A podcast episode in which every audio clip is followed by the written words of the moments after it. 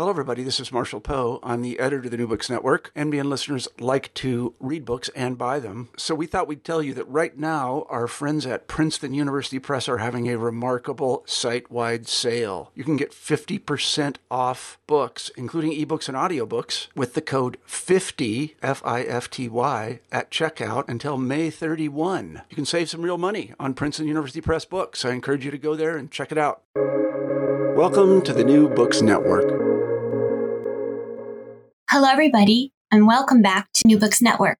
I'm Dr. Christina Gessler. Today, we'll be talking to Dr. Teresa Goddu about her new book, Selling Anti-Slavery, Abolition and Mass Media in Antebellum America.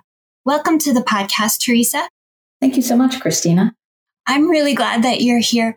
I wonder if you could begin by telling us a bit about yourself. Sure thing. Um, I teach at Vanderbilt University in the English and American Studies programs, where I specialize in 19th century literature and culture.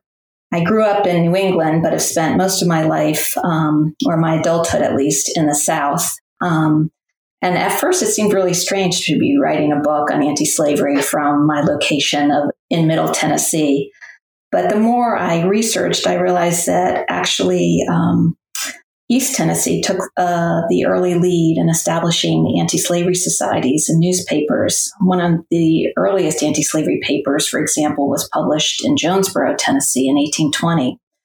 So I began to, as I learned local history, kind of be reminded of how complex the geographical terrain is um, in terms of when we invoke terms like anti or pro slavery.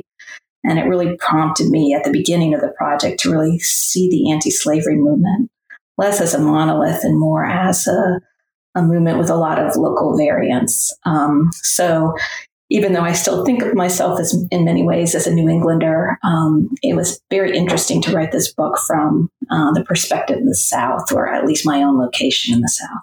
So this is a really fascinating book and it's got a lot of complexity to it. So before we get into the interview, could you give us your your elevator pitch of what this book is, your your brief synopsis.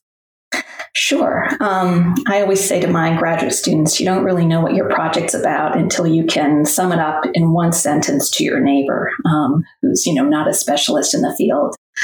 And I guess I would say, um, in a nutshell, it's a book about anti-slavery media and how that media created cultural and social change. And so that leads to my next question, which is what inspired you to write this?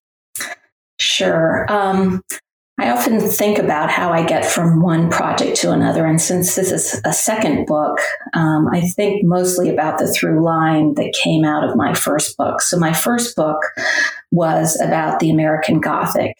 And in that book, I argued that it was a genre that was haunted by history, especially the histories of race and slavery.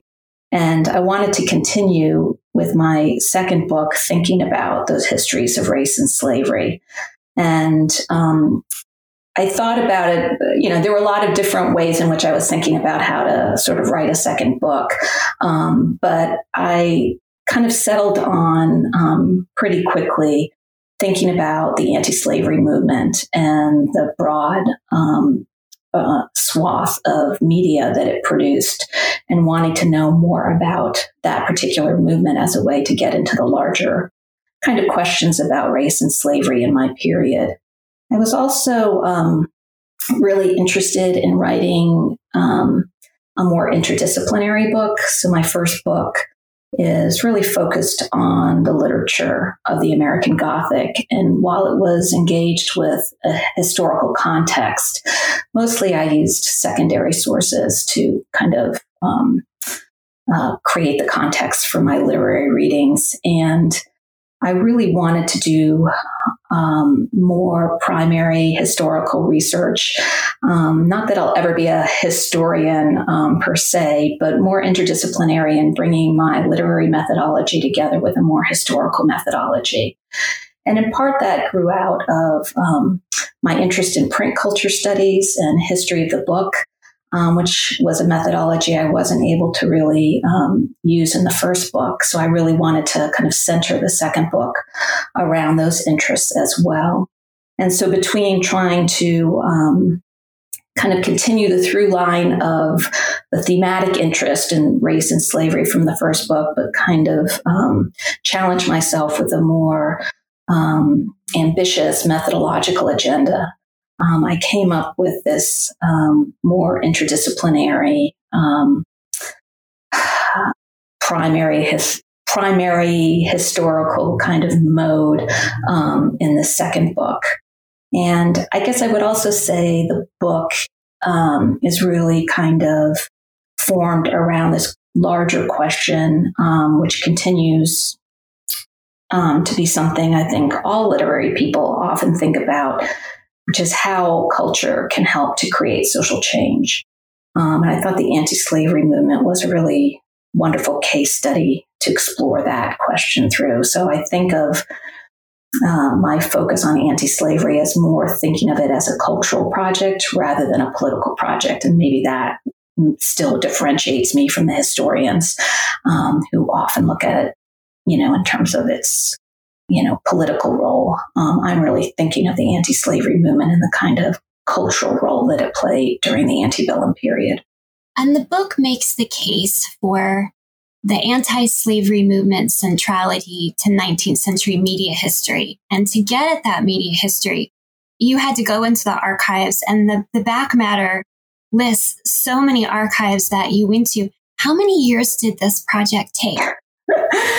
More than I would like to say. Um, let's just say a, a, long time. And I was doing it, you know, simultaneously um, you know, with having young children. Um, so that also um, became, um, you know, a, a, slowing down process. So, um, you know, I would go to archives and, and, as I could. And also when I started the project, um, digital archives were not as robust as they currently are. So, you know, now when I think about if I had started the project today rather than say a decade ago, um, that um, I would have probably just gone right into the digital archives and started working from them. And I really wonder what the project would have looked like or how it would have been different because of that.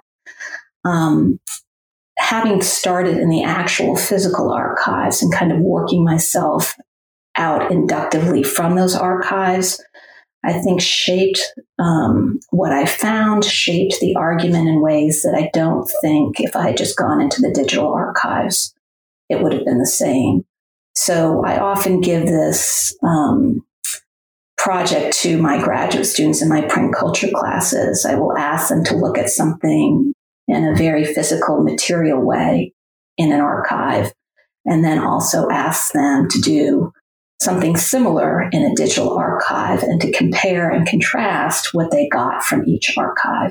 And um, while there are many pluses to the digital archive, and I don't think I could have, um, you know, checked all my sources in as an efficient way if I didn't have access to digital archives at the, you know, in the final stages of the book. Um, I think I would have missed a lot if I hadn't started in the physical archive. I mean, one example is um, I was at the Boston Public Library doing some research, and they were having, you know, just a small exhibit out in, in the kind of ante room um, into the archive, into the reading room. And it is in, you know, behind glass in that particular exhibit. Again, not really for public display. It would only be if you were going into the reading room that you would even see this exhibit um, the coin box that is on the cover of the book and also kind of forms the um, example of my introduction. Um, this anti slavery coin box that has a picture of the kneeling slave on the front and which was used as a kind of fundraising um, means that people would put money into the coin box each week um, before it was collected. Um, as soon as I saw that coin box, I knew that that was what my that that was going to be crucial to my book and that really kind of in many ways summed up what i was after in my book.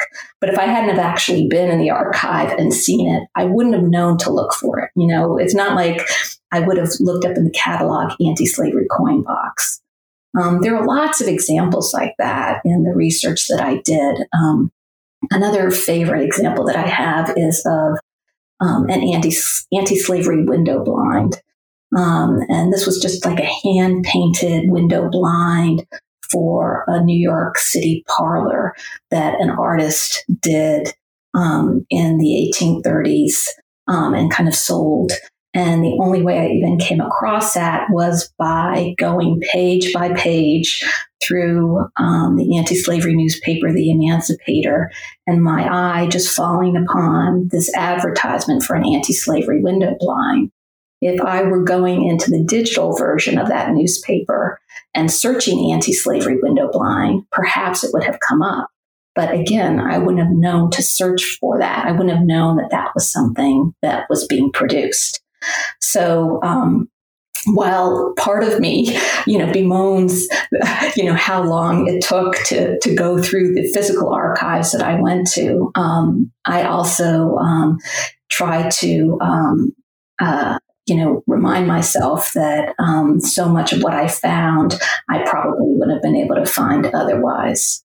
So, in terms of the archives I went to, I again, I was trying to train myself as a historian. I was a literary critic. I really didn't know how to do history. So that was also part of the process of writing this book is teaching myself how to do this type of methodology.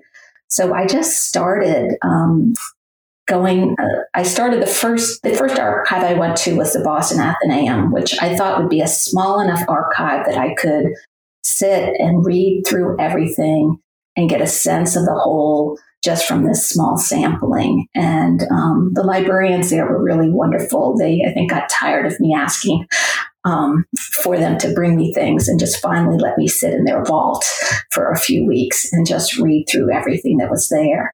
And that just gave me a nice snapshot overview of the kinds of things I might find, the kinds of things the anti slavery movement was producing. And from there, I then kind of went city to city. Um, I had a wonderful fellowship at the Library Company in Philadelphia, which was also really instrumental, um, not only to being able to get a really great sense of the, breadth of what the anti-slavery movement produced, but also have access to really wonderful librarians and archivists um, who could help guide me through um, those collections. And so when I was in Philadelphia, I did not only the library company, but also went to Swarthmore, who's got a great um, library, you know, that the Quakers um, um, produced, as well as the Pennsylvania Historical Society. And then I went back to Boston a lot of times to the Boston Public Library, the Massachusetts Historical Society, the American Antiquarian Society, as well as to New York. Um, and also spent some time in the Midwest archives. Oberlin has a wonderful anti slavery archive. Because um, I wanted to see if I would find things that were different in, say, the what would then have been in the 19th century, the more Western archives. I can't say that I did find a lot that was different per se between what I looked at in New England versus what I looked at, you know, in the Midwest. Um, but in every archive, you would find different editions or, or different copies. And some copies, for example, I'm thinking here of the American Anti Slavery Almanac, which was just a small pamphlet. Um, and sometimes you it would have a cover and sometimes it wouldn't. And it just depended upon what that edition was that you would find in the archive. And the covers tended to have a lot of really useful information, not only in terms of the pamphlet itself and how much it cost and how, where and how well it circulated, but also a lot of advertisements for other texts too. So it was a lot of just trying to sift through and sort through a lot of material and, you know, kind of gather as much as I could to get, you know, um, a really um, expansive view of what they were producing. Um, and then after that, um, kind of going back via microfilm or or then later on through through digital archives and trying to kind of sift out what I wanted to kind of write on, what items and objects I wanted to put together with each other and how to start to make sense of it. So it's the two stage process, the finding of the materials and then uh, trying to make sense of it and, and then weave it together into a larger argument. And to figure out where all of these artifacts that you found really came from, why were there so many? how are they all being produced? You really studied the American Anti-Slavery Society's business model, if you will, how they earned money, how they um, recruited members, how they went out into the community, and your findings about that are really fascinating. Can you share with listeners how the American Antiquarian Society did these things to raise the money that was used to create all of these artifacts that you found, which were things that members of the society were purchasing? Right. So, um, what really I think set anti slavery apart was the way in which it um, organized itself. So, it was really a media enterprise and it was organized like a corporation. Now, corporations didn't emerge until later in the 19th century, but it was a business enterprise that was formed in the ways in which we imagine a kind of modern corporation. There was a kind of federal or federated structure with, with an executive committee located in New York City. Um, that itself, the members of the executive committee had their own kind of um, um, particular things that they would do. One would be the editor, one would be the secretary. And then the managerial hierarchy would then extend out to the state societies and then the local societies. I almost think of it as a kind of franchise model um, that we have today, where you know each um, local society would be independent on its own, but it would be kind of branded and also guided by um, the um, national um, society that was headquartered in New York City. And many of the um, members of the uh, executive board in New York City were themselves businessmen. Um, so they had this, I think, very well organized uh, structure that they could then use to not only produce media, but then distribute it um, out to their auxiliaries and then bringing money from the auxiliaries back into the central system. And it was modeled on, it's important to say they didn't come up with this on their own. It was modeled on um, the evangelical movement, who also had a very similar kind of quasi corporate model. Um, and many of the members or the leaders of the anti slavery movement in the 1830s had come out of the evangel- evangelical movement. Um, and so they were able to kind of appropriate and adopt many of the methods that they had learned in that movement. And you touched a few mo- moments ago on this amazing box that is the um, front cover of your book. The image of it's on the front cover of your book. And then in the book, you you provide this brilliant analysis of why this box was such an important marketing tool and was so crucial to their fundraising. Can you talk about that for the listeners? Sure. So this coin box that's on my front cover was produced by the Massachusetts Anti-Slavery Society for um, their plan, which was called the Weekly Contribution Plan. So basically, there was always some sort of fundraising plan in place with the American Anti Slavery Society. They understood they had to raise money to support and their lectures and produce the media.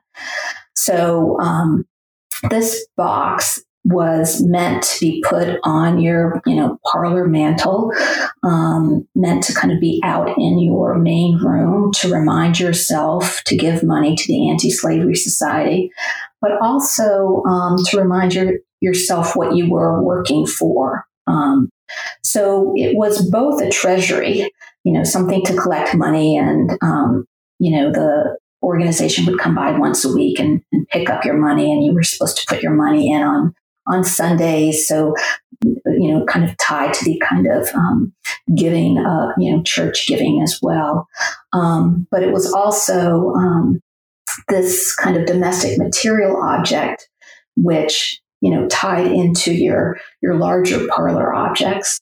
And then also it has both an image of the kneeling slave on the front, as well as a poem and some scripture. So it sort of served as a tract um, already converting yourself and any member or friend who would come to your parlor as well um, with words um, and images to um, kind of adopt the cause.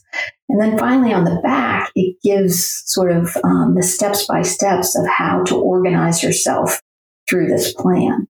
Um, so it was also kind of organizational tool.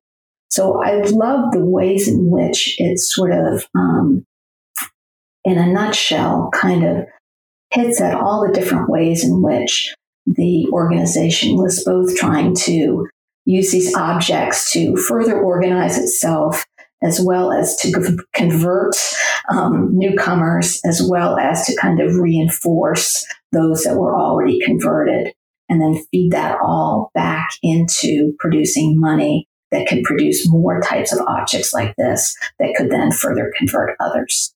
So it's a, it's a wonderful circuit. And you talk in the book about uh, the brilliance of the being a box you can just put pennies in because it creates a sustainable model rather than soliciting large donations that maybe people can't keep up with. There's kind of this cultural sense that, of course, you can at least put a few pennies in and you can continue to do that.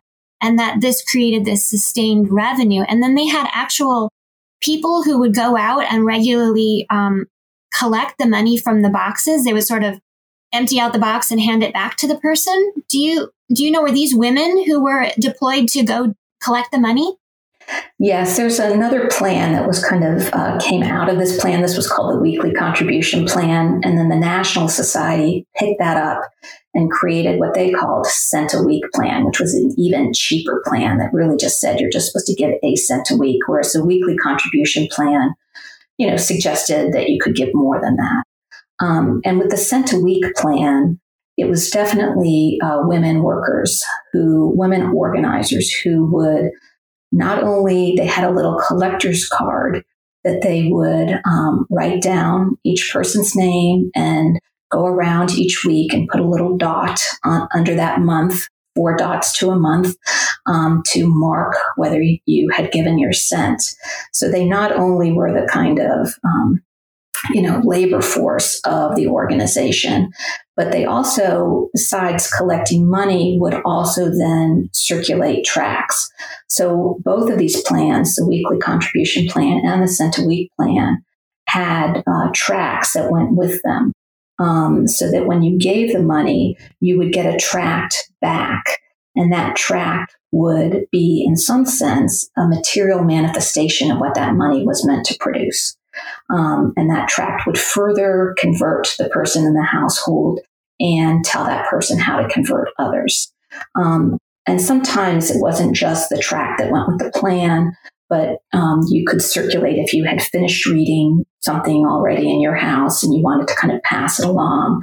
The uh, worker, uh, the collector, was also sort of a lending library who helped to circulate tracts amongst um, the population and not just one to one, as it were.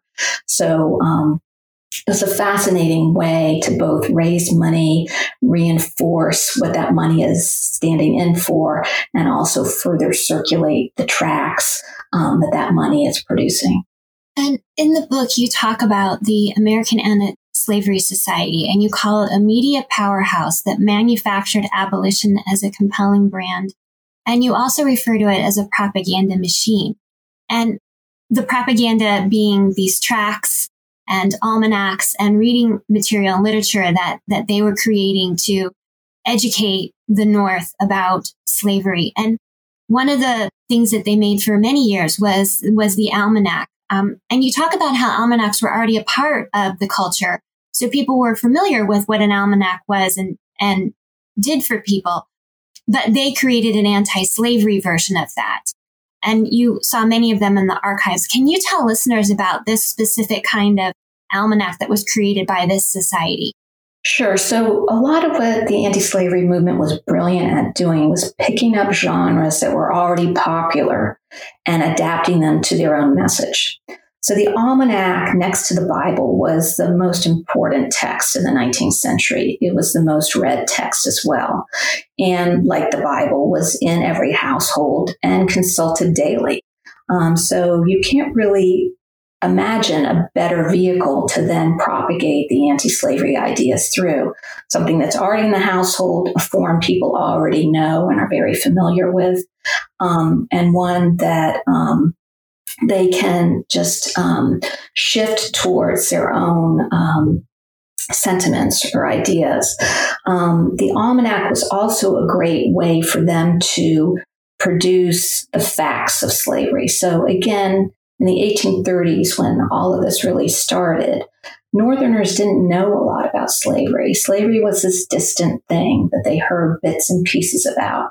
So, one of the first things the anti slavery movement had to do was to kind of create um, almost a, a, a, list of facts um, that, you know, said what slavery was. And in doing that, transform slavery into a social problem that needed to be solved. And so they produced a lot of data in order to achieve that. And the almanac, as an informational genre, was very data driven. And so it was a great place for the anti slavery movement to um, put its facts into as well. Um, and then finally, the almanac was cheap print. Um, and so it was easy to produce a lot of them um, relatively cheaply and circulate them widely. Um, and then also it was a renewing print. So every year there was a new almanac. So it, it was a genre that allowed the anti slavery movement to not only solidify the facts of slavery, but also to uh, circulate them broadly and widely into, you know, um, everyday working households um, and not just some elite elite space. And the almanacs often contained calendars, if you will. They had a, the days for each month. They there'd be a page for each month of the year, and the almanacs would have an illustration, much like a calendar today has an illustration for each month. But these almanacs that were created by the American Anti-Slavery Society had very specific types of um, illustrations that they used each month. And you have over 75 illustrations in this book, many of which are taken from those almanacs. Can you give listeners a sense of how the um, images that were included in the almanacs were important to go along with the, the factual presentation so that they could give people a visual of what was happening and also work on sympathy? Yes. So um, it's important to remember that the rise of the image really happened in the 1830s as well. While print culture is really, I think, the center of the media production of anti slavery, they were very much interested in what the um, image could do for their argument as well. Um, so they produced many images um, and were interested in appealing to the eye as well as the head. And the almanac really brings these two um, modes together in an attempt to both appeal to the head through these facts and to the eye and through the eye to the heart um, by also including images. Um, often, you know, just woodblock images, um, not anything super refined, but with each month of the calendar having an image plus, you know, a list of facts. And often those facts and the image would work together to simultaneously uh, reinforce each other. Um, that it allowed for this kind of um, not only reinforcing each other, but also this kind of multi way into the argument, as it were. And I think that really sets um, the anti-slavery movement and their almanacs apart was their use of the visual as well as their use of trying to make each page um, be um, coherent in and of itself, that they were always trying to corroborate and coordinate things um, because that's how you produce fact, right? You repeat the same thing over and over again. It all adds up to one single point in anti slavery's case that slavery. That slavery is cruel. Um, and whether you're telling that through statistics or you're telling that through showing um, an enslaved person being whipped by an enslaver. Um, those two things all say the same thing. And that's what they were so wonderful at, which is sort of um, both um, using these kind of multimodal strategies, but then making sure these multimodal strategies always kind of integrated together and cohere together to sort of sing the same song as it, as it were when I was looking at these uh, images and illustrations that you've included in the book and how graphic and emotional they are, I was thinking about how these were in homes with multi generations and obviously children in them and how today when the media presents difficult images, parents don't seem to know how to explain them to children or if children should be allowed to see them. Did you have any sense of how um, these were presented to children? Um, in some of the almanacs, there are whole pages that are um, addressed specifically to children. Um, and we'll talk about, you know, what happens to um, enslaved children um, to really try to elicit, you know, um, children's identification and response, or how would you feel if you were sold away from your parents? So there was a direct appeal to children. There was no sense of protecting them. And the anti slavery movement had um, periodicals, for example, The Slave's Friend, which was addressed specifically and made specifically for children. So they really understood children as the generation that was most important to reach, that it was children who would, in some sense, convert their parents, not vice versa. And in addition to the almanac, the Anti Slavery Society also had other publications, notably the slave narratives.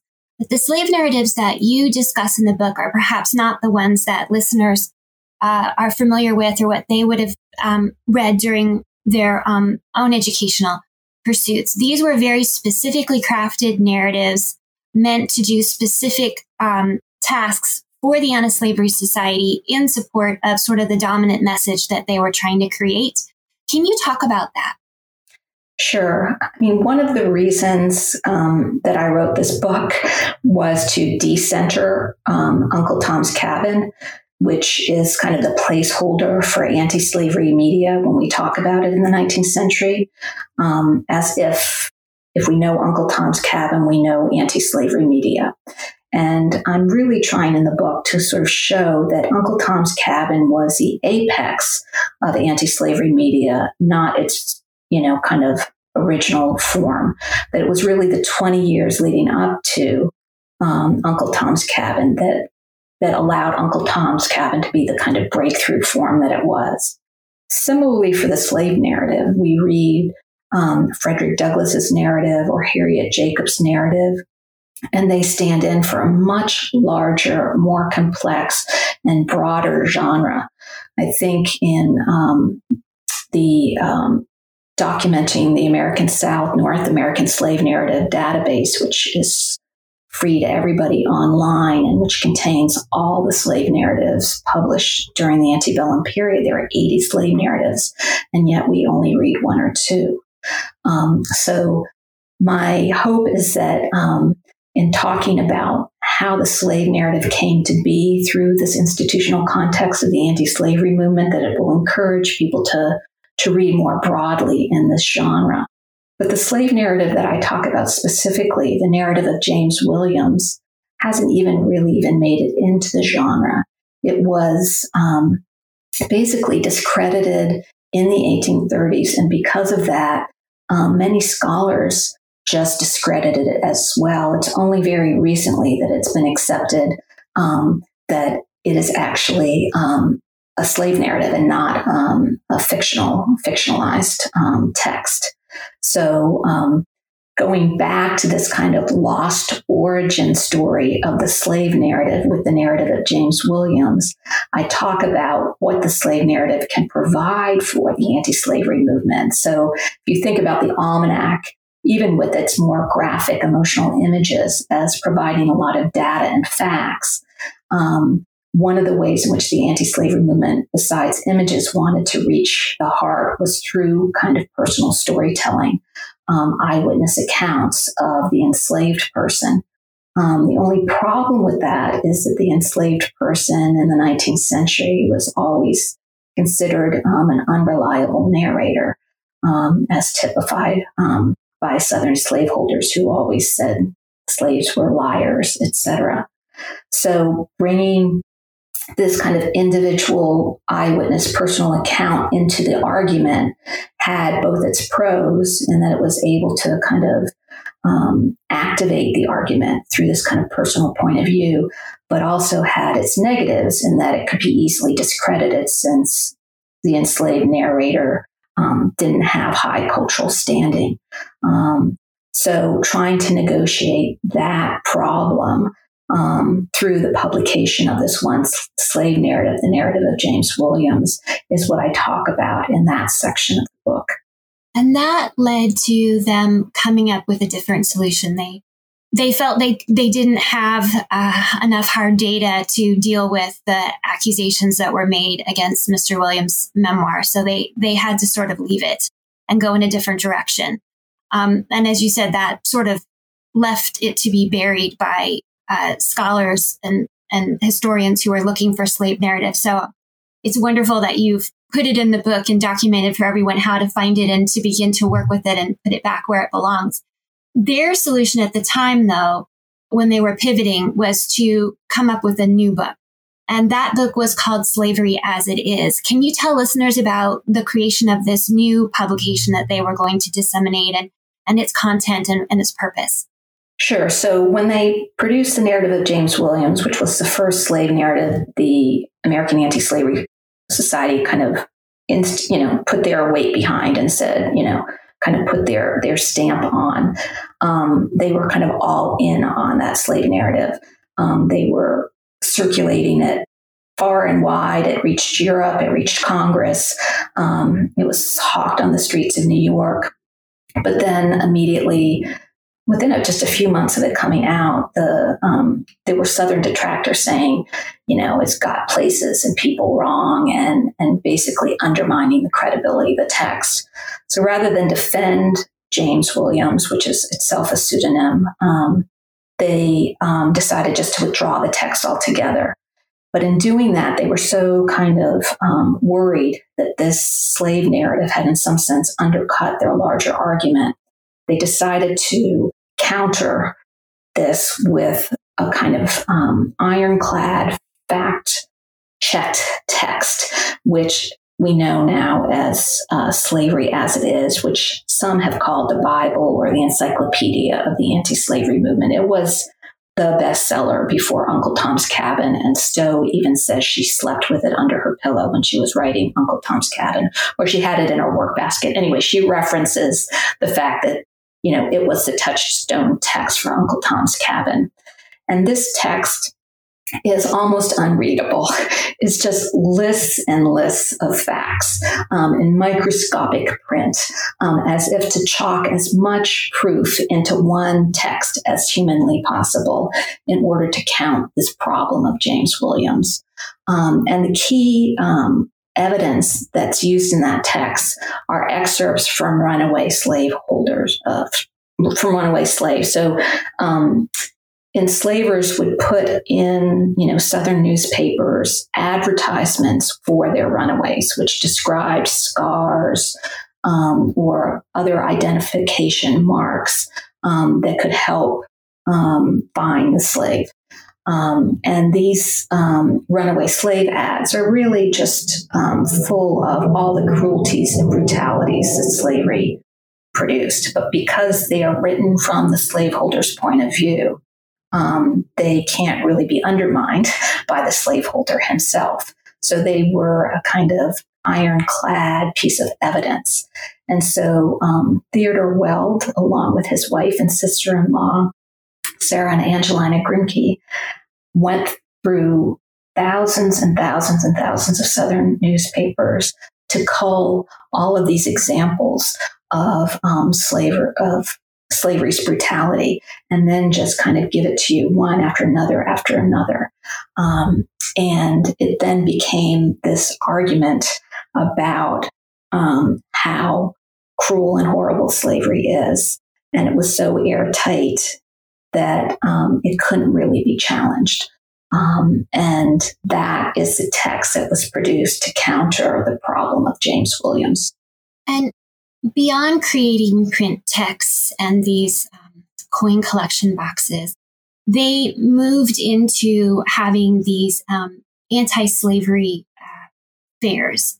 And this is crucial to part of your thesis, which is that they were selling anti-slavery. And these markets were held at Christmas time. They were put on by female auxiliaries and they were literally selling anti slavery objects. You could get a pincushion or a sugar bowl with an image of a slave in shackles, and you could take it home. Um, and you could gift them or a holiday gift for Christmas or New Year's to your friends and family. Um, were these objects that you were able to hold and see when you were in the archives? Some of them were. Um, at Swarthmore, they had the pincushion and the um, sugar bowl, um, but most of them were only really available to me through the copious reports of these fairs where they would list all the items that they sold. Um, so while m- most of what I'm writing about in the book is, is popular um, media and hence more ephemeral in nature, um, the material objects I would say were the most ephemeral and difficult to um, kind of come across. Not things that people saved per se, you know, a kind of hand woven pot holder that says any holder but a slave holder. Um, and a lot of the objects um, were, um, yeah, they just wouldn't have lasted this time long, or nobody would have thought to save them, I guess, you know, because they were kind of domestic material objects. They had a kind of lower um, status, as it were. Um, but the women who organize these fairs, who who man these fairs, who basically created this um, probably the longest organization. When I think about the American Anti-Slavery Society, it, it split um, into warring factions in 1840, but the fairs really ran from the beginning in the 1830s all the way to the end in the 1860s um, without a break. Um, so that organizational structure was really crucial to um, not only the selling part, which I'll talk about in a minute, but also to the fundraising part it was women's work and, and the money raised by these fairs that really bankrolled the movement from start to finish. Um, so when these objects were, you would have at the fairs everything from these kind of handmade objects to much more um, luxurious objects that were imported from Europe. Um, so drawing in the kind of transatlantic female connections. Uh, women from Great Britain, especially, would send boxes um, of luxury or foreign objects over to Boston ahead of, say, for example, the Boston Fair. Um, so some objects you couldn't otherwise get in the States, you could get at the anti slavery fair. So the fair both allowed the anti slavery message to be propagated through, again, these everyday domestic material objects, as well as for that message to get kind of connected to and attached to um, the kind of higher class, fashionable, and foreign objects um, that um, made the um, Boston Fair in particular a kind of elite um, market space. And you talk about how some of the objects were about sentimental consumerism and some of them were clearly about what you call refinement.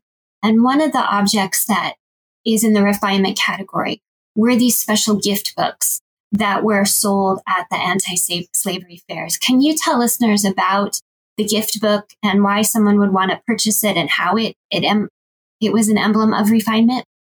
Sure. So the big urban fairs in Boston and Philadelphia um, they produced gift books um, for the fairs. Well, really, the Boston Fair. Um, and the gift book was meant to be a kind of souvenir of the fair. So, almost in this small package, you would bring all the me- kind of cultural messages of the fair home with you. Um, and the gift book was an important genre in the 19th century. It was a um, obviously a gift that was given at, at Christmas and New Year's, um, so a sign of kind of friendship and um, a way of community building, as it were. But also, um, it was also a place um, at least in the uh, Fairs edition of high art, um, literature as a kind of sign of taste. Again, the anti-slavery um, women were able to get um, literary donations from you know very prominent anti-slavery writers from England, Paris, etc. Um, so again, um, high art coming into the gift book. Um, and then the gift books themselves were beautiful art objects, often bound um, in fine leather or stamped, um, or again having some sort of image of the Liberty Bell gift book, which was produced for the Boston Fair, had a picture of the Liberty Bell. Um, and um, and other sorts of engravings within the book. So um, it was a way for the anti slavery movement to package itself as a kind of refined movement. Um, and to say to be anti slavery is to be, um, you know, um, refined. Um, those two messages got connected together through the gift book. And also, you then brought it back home and it sat again on your parlor table, much like the box, and was the sign, you know, to your friends and family that you were converted to anti slavery. And so there's a way in which anti slavery became a marker of middle classness, of um, refinement, of gentility. Um, that um, again allowed it to go more mainstream in that way.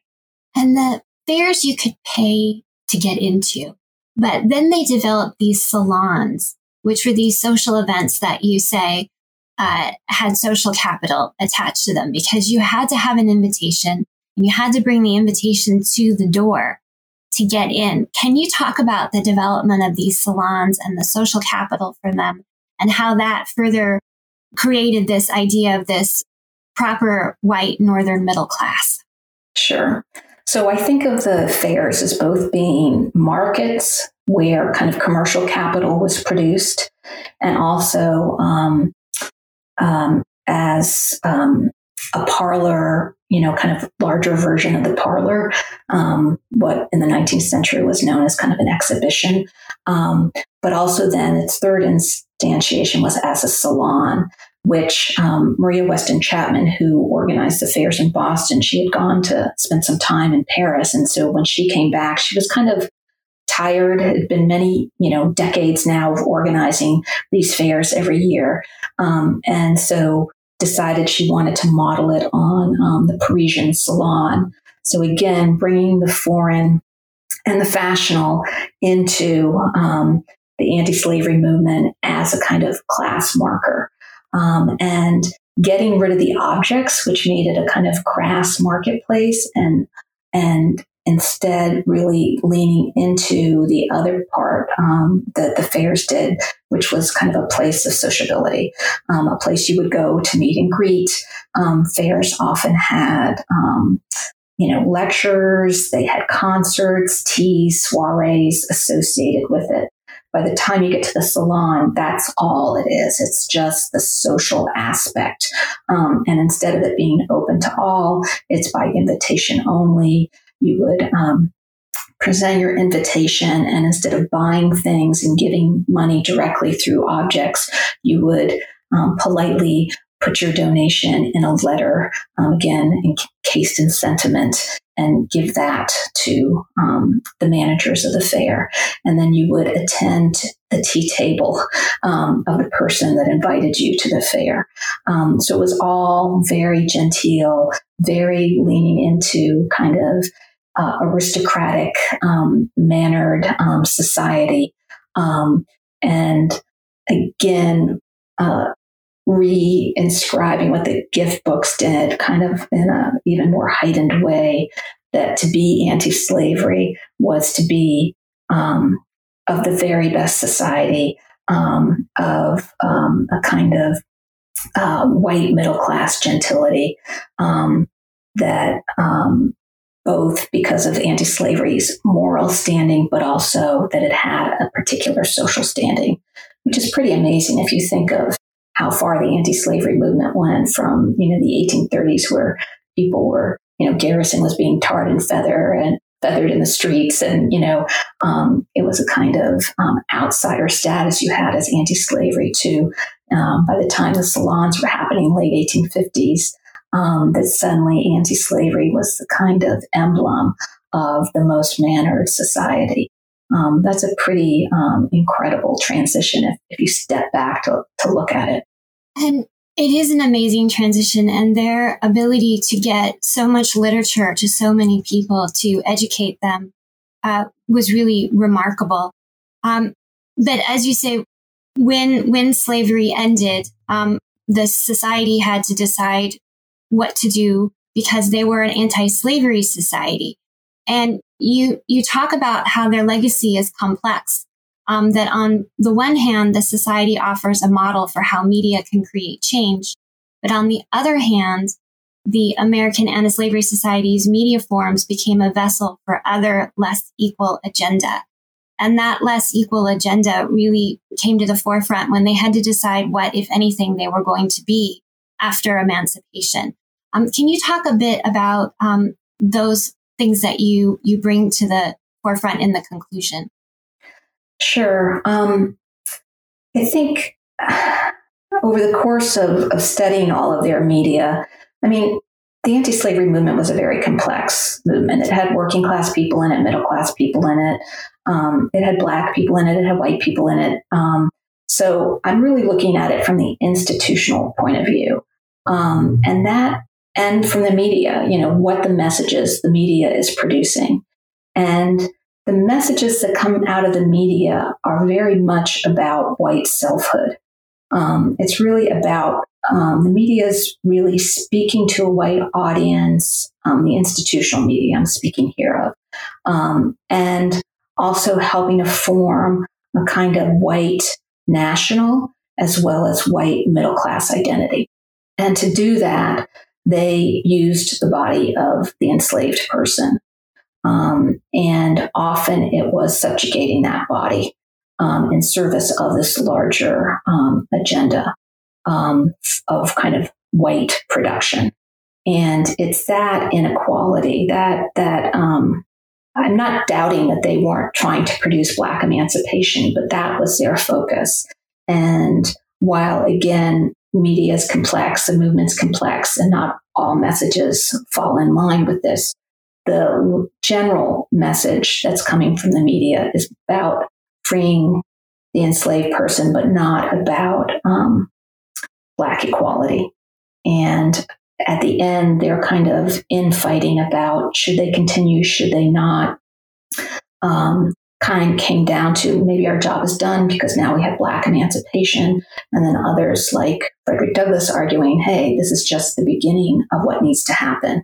Now we need to fight for Black equality, Black citizenship. Um, that that kind of infighting gets at some of the questions about what the larger goals of the movement and the media were. And so, how did they leave it when it gets to 1870? What did they decide to do?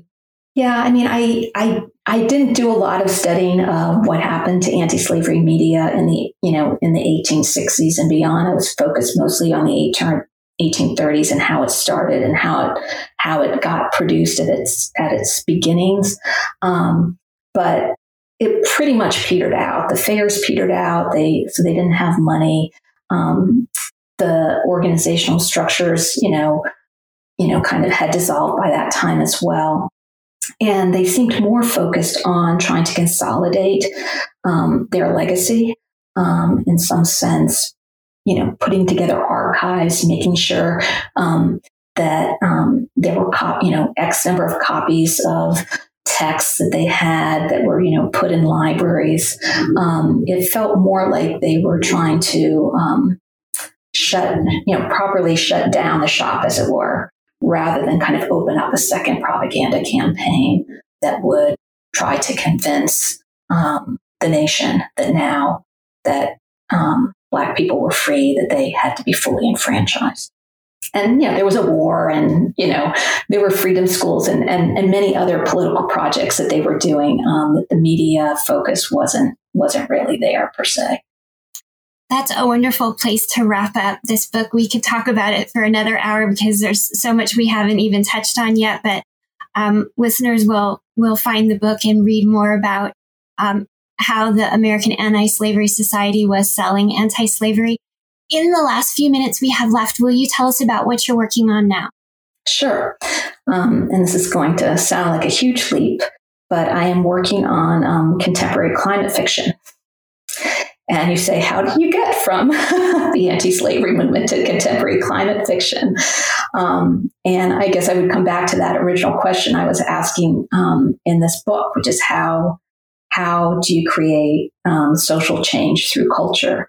And when I was finishing this book, I was thinking um, about you know the kind of social movements that we need now, and um, climate change seems a crucial one, and how we need a culture change in order to really deal with climate change. Um, or that's how I frame it um, when I talk to my undergraduates about this in my climate fiction class. Um, and actually, as I was finishing the book, there was a large um, kind of discourse starting to emerge about um, the climate movement invoking the anti slavery movement as a model for itself. Um, so I've just finished up a piece talking about that connection of why the climate mu- movement um, is invoking the anti slavery movement as a model and why that um, may be useful or may not be useful, especially given the kind of vexed racial legacy that I just talked about that the anti slavery movement left us with. So that's one piece. And then the second piece I'm working on is um, around this idea of the plantationocene, um, which is this notion that slavery's global expropriation of land and labor, people and plants was really um, the watershed moment in climate history. Um, so taking this notion of the Anthropocene and really trying to place it in history with this notion of it really occurring at the moment of plantation slavery. And I'm looking at how the slave narrative and then the contemporary neo-slave narrative records this long history of the plantationocene, as well as um, kind of encodes alternative ecologies of resistance and repair that might be models for us as we we move into um, this um, moment of climate crisis. So it's a big leap, but I think it has actual connections. I think so too. I can see I can see a through line. Um, I hope when it's done, you'll send it to me so I can have you back. Um, Teresa Goddu, thank you so much for being on the show today and telling us not just about anti selling anti-slavery, but about the process of writing it, um, the research you did in the archives, how you managed your work life balance as a mother and a scholar and a professor. It's been a really fascinating conversation. We've been talking about selling anti-slavery, abolition, and mass media in antebellum America. You're listening to New Books Network. I'm Dr. Christina Gessler. Please join us again.